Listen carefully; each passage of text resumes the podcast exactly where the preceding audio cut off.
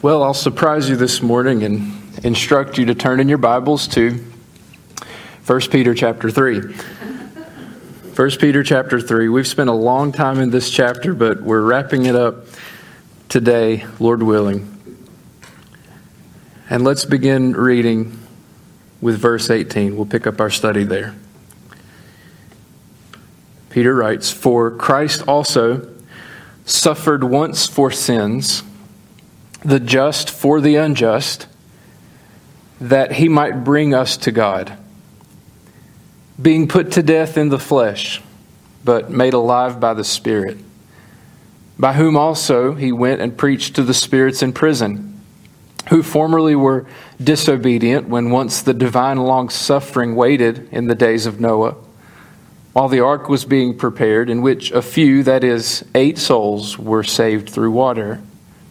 There's also an antitype which now saves us baptism, not the removal of the filth of the flesh, but the answer of a good conscience toward God through the resurrection of Jesus Christ, who has gone into heaven and is at the right hand of God, angels and authorities and powers having been made subject to him.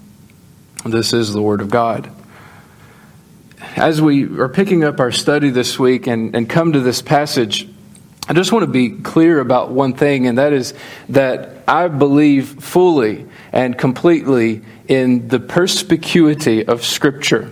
I'm sure all of you have used the word perspicuity this week, but perspicuity is an unclear word that means that something is clear. Um, I, I believe completely in the clarity of Scripture, and that is what God has given us and what we need to believe is perfectly understandable. That doesn't mean we can understand everything about God or that everything in Scripture will make perfect sense to us uh, the first time we read it, but those things which God has required of us, He has given us the ability to understand. That said, when I come to 1 Peter chapter 3, especially verse 19 and 20, I'll just be honest, really honest with you and tell you I have no idea what he talks, he's talking about. I have no idea what these verses mean. And I'm not alone in that. Uh, Martin Luther, many of you know that name, the, the monk turned uh, Christian in the 16th century. Uh, he, he wrote of this passage as well uh, that of all the studies and all the commentaries and all that he's read, he really wasn't sure what Peter meant either. Um, the first verse, verse 18, is, is very clear. It's the, the, most concise, probably one of the most concise expressions of the gospel in the New Testament. But we get to verse 19 and just read it with me again. He says, By whom also he went and preached to the spirits in prison, who formerly were disobedient when once the divine long suffering waited in the days of Noah. Now, anybody you read who studies the Bible or is a, a biblical scholar will agree on one thing and that's that Jesus preached to somebody somewhere sometime.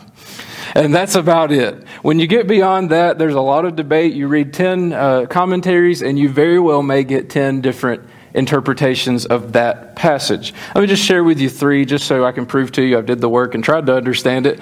Um, one, one view is this that when he says that he uh, was put to death in the flesh and made alive by the Spirit, by whom he went and preached to the spirits in prison, some think that that is just a reference back to Jesus' earthly ministry. That the spirit that raised Jesus from the dead is the same spirit uh, by which he preached, and the spirits in prison are those who simply were imprisoned with, in, to sin. And that's true that people, before coming to a saving knowledge of Jesus Christ, are prisoners to sin. Um, but that's what some think this verse means is that Jesus or Peter's re- referencing Jesus' earthly ministry. Some say that the spirits in prison are those Old Testament saints, those who died before Jesus came and died for sins. And then whenever Jesus died on the cross, there was the, you know, this gap of time before his resurrection. And Jesus in the spirit went to where they were in the, the realm of the dead and preached the gospel to them so that they could believe and go with him to heaven. I'll just say maybe, but maybe not. A third view, um, which seems to be pretty popular uh, with like minded Christians along with us is that when Jesus died, he in the Spirit went to these spirits in prison whom, with the reference to Noah, were prematurely uh, in, put into bondage. You know, there's demons and Satan's still at work in the world today, but there are some who are already imprisoned. And uh, that's what some think Peter means here, that these were some who were around in the days of Noah. And after Jesus' death, he went to where they were and basically just declared his victory. Ha ha, I won. And uh, then he came back from the dead on the third day. I like that view. It's, I like that, that, that uh, version of Jesus uh, who would boast in his victory over Satan. I think that he's going to do that aplenty. Um, but in reality, that's not the thrust of the text. So I think we can still look at this passage and walk through these verses together uh, and still get what Peter's trying to say, even if we don't perfectly agree on what exactly he's talking about when he says Jesus preached to the spirits in prison. If you disagree with any of my comments, you're welcome to send me an email. You can uh, access that on the church website. Back to verse 18. Let's get to the point here. Here's what Peter says For Christ also suffered. Now, it begins with a conjunction. We've got the word for, and then he throws in the word also. So, this isn't the beginning of the thought. Anytime you're studying Scripture, you need to know the, the context. You'll remember last week we spoke of the suffering of believers. And that in reality, when it comes to believers being faithful in suffering, that is when we give our greatest defense of the gospel. And Peter instructed us that we were always to be ready to give a defense to everyone who asks you a reason for the hope that's in you. And then we came down to verse 17, and he made this comment there at the end. He says, For it is better, it is better if it's the will of God to suffer for doing good than for doing evil. And that's something that's hard for us to grasp. We can't think, we, we can't fathom how it could possibly be better for us if it's God's will for us to suffer. That's, we, we do everything in our power to escape suffering, yet for some of us, in fact, most of us who follow Jesus, it will be His will, at least to some degree, to suffer. So it's better, Peter says, and then he picks up in verse 18 for. For Christ also suffered. And we've already talked about this back in chapter 2 about how that Jesus is our example in suffering. But Jesus, in fact, did suffer once for sins. You know this. You know the, the story of the crucifixion of Jesus and the time leading up, how that he was abandoned by his own followers. He was rejected. He was betrayed by one of his own. He was lied about. He was mocked. He was persecuted. He was beaten. He had the flesh ripped from his body so that even his bones were exposed. He had a crown of thorns beaten into his brow as they mocked him and, and falsely declared him as the king of the Jews in a mocking way. They put that purple robe on him and ripped it off his already tender flesh, what was left of it. He was forced to carry the beam of his own cross up the mountain. He had to lay down on this cross, and he did it willingly without fighting back as the nails were driven into his hands and into his feet. Surely it is no exaggeration at all when Peter says, For Christ also suffered. So, just a word of encouragement to you Christians who have experienced and are experiencing suffering. And for those of you for whom it is yet to come, be encouraged in this when you suffer. Christ also suffered in a way that you could never imagine. Wherever it is that you will go or wherever it is you are right now, it's a place where Christ has already been. Your high priest, the one you follow, is not one who can't sympathize with you. He can because he's experienced what you experience and worse. Christ also suffered, but he suffered, Peter says, once for sins. Once for sins. What's the reason for Jesus' death? In one word, it is sin. That was what took Jesus to the cross to make payment for sins. Paul was clear in Romans when he said that the wages or the payment for sin is what? Death. Every single one of us has sinned, therefore, every single one of us deserve death. And not merely physical death in this world. That, surely that's the case because by one man sin entered the world and death through sin. And so death passed upon all men because all have sinned. But there is a death beyond the physical death of the body, and that is what the Bible calls the second death. That is a separation from God. That is eternal, conscious torment in hell. It was sin that deserved punishment. God is just. He is holy. He is righteous. He cannot and He will not sweep sin under the rug. The debt must be paid. Hebrews says, without the shedding of blood, there is no remission for sins. So, because of your sin and because of my sin, God requires blood. He requires death. And if, if everything stands as it is, each one of us would die in our sins and suffer that eternal death. Say, well, that seems a little bit harsh to commit a sin on earth in a, in a 70 year span and have to be punished for all of eternity. Well, that's because you don't think your sin's all that bad. Or you don't think much of the God against whom you've sinned. Because if you sin against an infinite and a holy God, then you have sinned infinitely. And your punishment must be an infinite punishment. And left to ourselves, we would have to pay that debt on our own. But Peter reminds us that Christ suffered once for sins all of the judgment, all of the wrath that God had stored up for you because of your sin. When Jesus died on the cross he, directed that wrath on his own son and poured it out.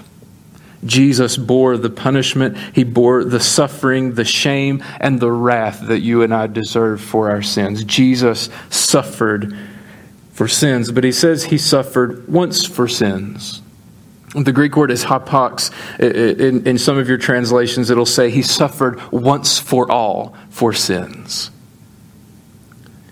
Jesus suffered in a way that his death, his payment for sin, could be effective for anyone and everyone who will believe in him and put their trust in him. There aren't many people who have ever done something in the world that has affected everybody on the planet.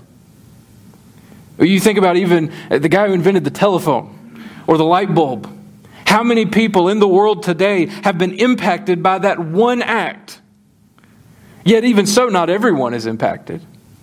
And even if a day comes when everybody on the planet has a light bulb and a telephone, guess what? You still have all those people from history past that weren't benefici- beneficiaries of that invention.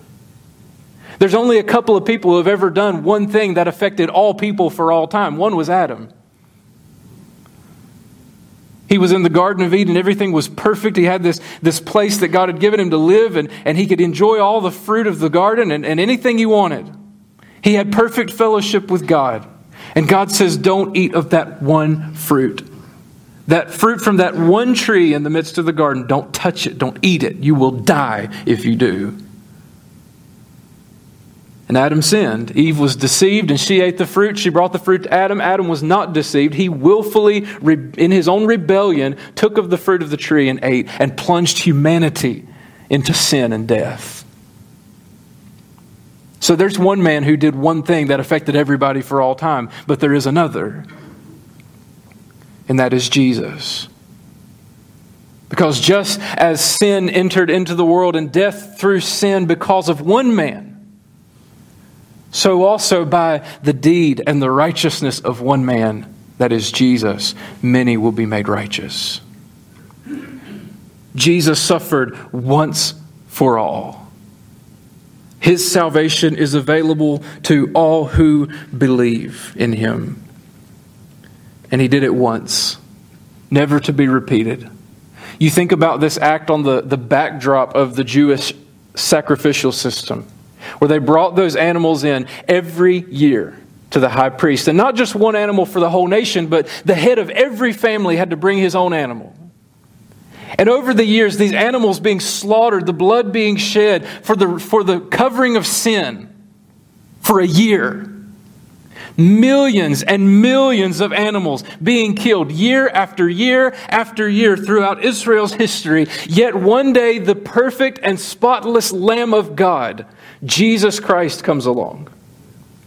And John the Baptist sees him at the beginning of his ministry coming to be baptized, and he says, What? He says, Behold, the Lamb of God who takes away the sins, not of the Jews, not of just your household, but the sins of the world. For everyone who will call on his name. Jesus suffered, yes. He died on the cross, yes. He suffered for sins, yes. But he suffered once, never to be repeated. And it was good enough for everyone's sins till the end of time. His suffering was good enough even for yours to make payment for your sins. Peter says in that next phrase, he says, Christ also suffered once for sins, the just for the unjust. The just for the unjust. See, Jesus was just. That is, he was righteous, he was sinless, without blame. He was holy and righteous and perfect and pure. And you and I are everything opposite of that. He is just, you are unjust. He was pure, you are impure. He is righteous, you are unrighteous the just for the unjust. You see, Jesus didn't deserve his punishment. If the wages of sin is death and Jesus never sinned, then he did not deserve to die. And he didn't have to. But the scriptures teach us, Jesus himself said, I lay my life down willingly. No one takes it from me. The good shepherd, Jesus said, lays down his life for the sheep. Jesus, on his own accord, by his own will, to please the Father, living a sinless and a perfect and a spotless life in your behalf because you never could. He did it for you. Laid down his life to make payment for your sins. He loved you to the degree that he would step down from his throne in heaven, live sinlessly among sinful humans, be falsely accused, and put to death so you could be saved, so that your sins could be forgiven. The just died for the unjust. You see, before you really can even believe or fathom anything that Jesus did for you, you have to realize that you are unjust. You are not righteous. Paul, even quoting Isaiah, says, There is none good, no, not one. They are all gone out of the way. They are all together become unprofitable. And that's, all, that's how we all stand. We've broken the law of God. He gave us His expectations. You've coveted what your, your neighbor has. You've looked with lust and committed adultery in your heart. Maybe you've committed adultery uh, literally. Maybe you've hated someone. You've lied. You've stolen. And even if you say, well, I haven't done all those things, you certainly can't say that you've loved God with all your heart at all times. That He's always been number one in your life. And if there's ever been a time, a moment, even a second in your life when God has not been your top priority, friend, you have sinned. Because He's worthy of your allegiance, your faithfulness, your affection. We're all unjust. I'm not just picking on you. You're looking at an unjust man. Like Isaiah, like Isaiah, I'm a man of unclean lips in the midst of a people of unclean lips. But the just died for the unjust. This is substitution where we deserve to die because of our sin, where we had accrued this debt, this penalty, and, and, and judgment and justice must be served, someone steps into the courtroom and pays our fine.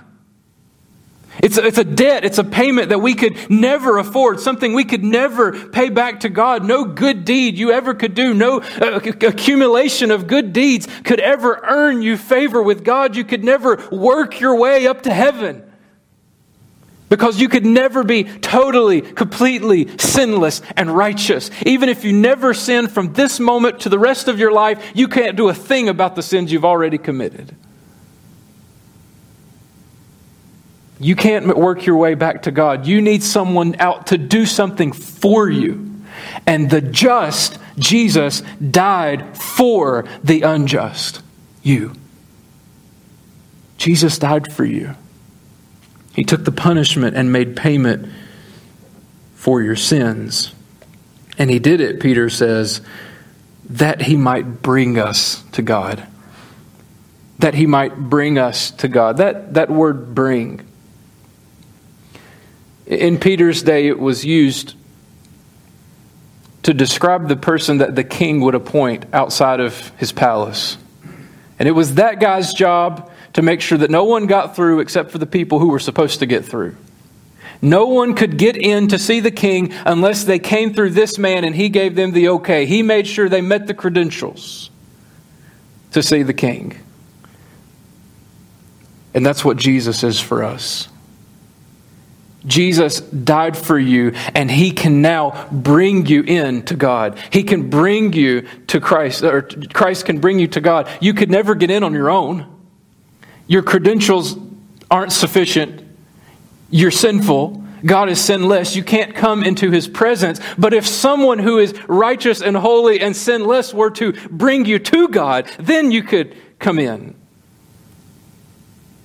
It's like the image of the, the two cliffs with the large gap in between. You have God on one side and man on the other, and in the middle is death. If you try to get to God on your own, no matter how far you can jump, you could never clear the Grand Canyon. There's no way in your own strength you could ever make it to God, but if someone were to come along and build a bridge and take you across, that's exactly what Jesus did. Jesus died for you. He bridged that gap between us and God, and now we can come to Him and have fellowship. Christ suffered once for sins, the just for the unjust, that He might bring us to God, that we might have fellowship with God. Being put to death in the flesh. And let's just be clear on that. Jesus did literally, physically die. None of this business where he, people say he was under such stress that he passed out and they thought he was dead and then they put him in the tomb and then he got better and on the third day he got up and he was fine. He never actually died. None of that. Nobody survives crucifixion. Peter's clear. He was put to death in the flesh. It wasn't a spiritual death but he physically, literally died for you. Have any of you ever had anyone in your life to die for you? I would, most of you, if, if would say no, if not all of you. That's a rare thing for someone to literally die for another person. There's a handful of people in the world you might do that for. You might do it for your wife or for your husband. You might do it for your kids or maybe even for your parents maybe, just maybe, a dear friend. But the scriptures tell us that God demonstrated his love toward us, not while we were righteous, not while we were good, but while we were yet sinners. Christ died for us. No one's ever loved you like that. No one has ever loved you the way that Jesus loved you. But he didn't just die. In English, we've got the word but, but it's really a strong contrast in Greek. He says, Indeed, Christ was put to death in the flesh, but made alive by the Spirit. See, that's what set Jesus apart from anybody else who had ever been crucified. You know, from the, the, human perspective, if Jesus had just died on the cross and stayed dead and that been the end of it, nobody would really have any reason to believe a word he said. Because before he died, he said, I'm going to be turned over to the, the, the, the, authorities in Jerusalem. I'm going to be crucified, and on the third day I will rise from the dead. If it didn't happen, he was a liar and he is not God in the flesh. He is not your Savior. You have no payment for your sins. But he did rise from the dead. He did prove that he was exactly who he said he was. He did keep his word. Not even death could keep him. He died for you, and he's so powerful. He has such dominion over death that death itself could not keep him down. He died for you, and he came back from the dead.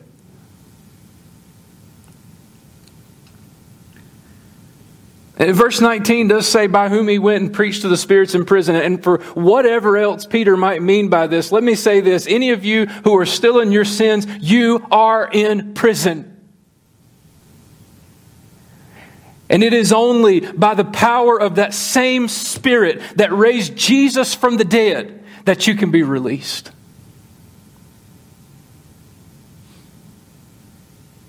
Are you in prison to sin? The, the worst kind of prison when it comes to sin is the kind you don't even realize you're in prison because you love your sin. It's such an integral part of your life, you can't imagine doing without it. Maybe you do recognize that you're in a prison, that you're held by a sin or multiple sins. Whatever that is, whether it's pride, greed, lust, pleasure, whatever it is, you know. I pray that right now, by the power of the Holy Spirit, that God will show it to you if you don't. God, bring it to our minds. Make it clear. Show us our sin. Are you in prison to sin? The only way that you can ever be released is by the power of this message of Jesus, by the power of the Holy Spirit. You can come to Jesus, you can come to the one who died for you, and he can release you from the prison of sin. You can be set free, you can have mercy, you can be forgiven, you can escape punishment and death, you can escape hell if you just come to Jesus. He makes this reference to Noah and the days of Noah. And look how he describes God, verse 20. He says, he talks of those who were formerly disobedient, but he says, when once the divine long suffering waited in the days of Noah. God was awfully patient with those people. In the days of Noah, Scripture tells us that whatever sinful thing came into the heart of man, he just did it. There was no restraint. And maybe that's your life. Maybe you're just you live in disobedience to God, and whatever your heart desires, you just go after it. And it really doesn't matter what God says. You're just going to do what you want. And in the days of Noah, God was patient. He, he called on this man Noah to build an ark so that there would be a way of escape. And he gave them 120 years to repent. He gave them 120 years to say, okay, Noah, we hear you. The rain's coming. God's going to judge us. We want to get on the ark. We want to be saved. God is long suffering. He is patient. He is kind. He has waited this long for you. But, friend, let me tell you, His patience will not last forever. Because even though He gave them 120 years, there still came the day that the door of the ark was shut and the rain fell. And the world was judged, and everyone in it for their sin and all the patience and all the long suffering that God has had with you, while you've just been enjoying your sin, one day that patience will run out. Your last opportunity to repent and be saved will come and go, and you will stand under the judgment of God. But for those who did get on the ark, eight souls, Peter says, were saved. Noah and his wife, his three sons and their, their wives, that makes eight. And we say praise God because we're all here today. For those who would enter the ark, they were saved from the judgment. And today you stand under the judgment of God. You stand under his wrath. You will be punished for your sins. But if you will run to the ark, that is Christ. Jesus is your ark of safety. Jesus is your rescue from the flood of God's judgment. If you will run to him, I promise you, I guarantee you, on the authority of God's word, you will be saved. Come to Jesus. Run away from your sin and run to Jesus. Enter into his ark. He says in verse 21 there's also an antitype which now saves us. And so, this type that we already see in the ark and the flood and all that, there's a, there's a picture of what God does now. And he says there's an antitype which now saves us, and it says baptism. But before you think people are saved by being baptized, he's really clear and quick to say, not the removal of filth from the flesh. Listen, getting up here in this pool and letting us dunk you and pulling you back out, that doesn't save anybody. We might wash a little dirt off. You might come out smelling a little better, but it does nothing to rid you of your sins. But the answer of a good conscience toward God. Coming to God and say, God, I, I, I, want a clear conscience. I want my sins washed away. I want to be baptized not in water, but baptized into your family, immersed into your family through the resurrection of Jesus Christ. And here's where he is now. He tells us in verse 22 who has gone into heaven and is at the right hand of God, angels and authorities and powers having been made subject to him. That's where Jesus is now. He's not in the grave. He's not out somewhere declaring his victory to, to, to spirits in prison or whatever else might that, that might mean. Right now, at this moment, Jesus sits at the right hand of the throne of God exercising dominion over all creation. And right now, He's being patient with us because we're living in rebellion, we're living in sin. But He has made a way of escape. And so I plead with you, I beg you who don't yet know Christ, run to Him. Turn away from your sin. This isn't some flippant matter where you can just say, well, you know, that's not really a big deal. I'll get around to it later. You might think that, but you might not. You may never have an opportunity to just get around to it later. Please run from your sin. Run to Jesus. He has mercy for you. He will forgive your sins. He will release you from the prison and give you life with Him. That's the conclusion of chapter 3. Will you come to Jesus? Let's pray. God, your word is powerful.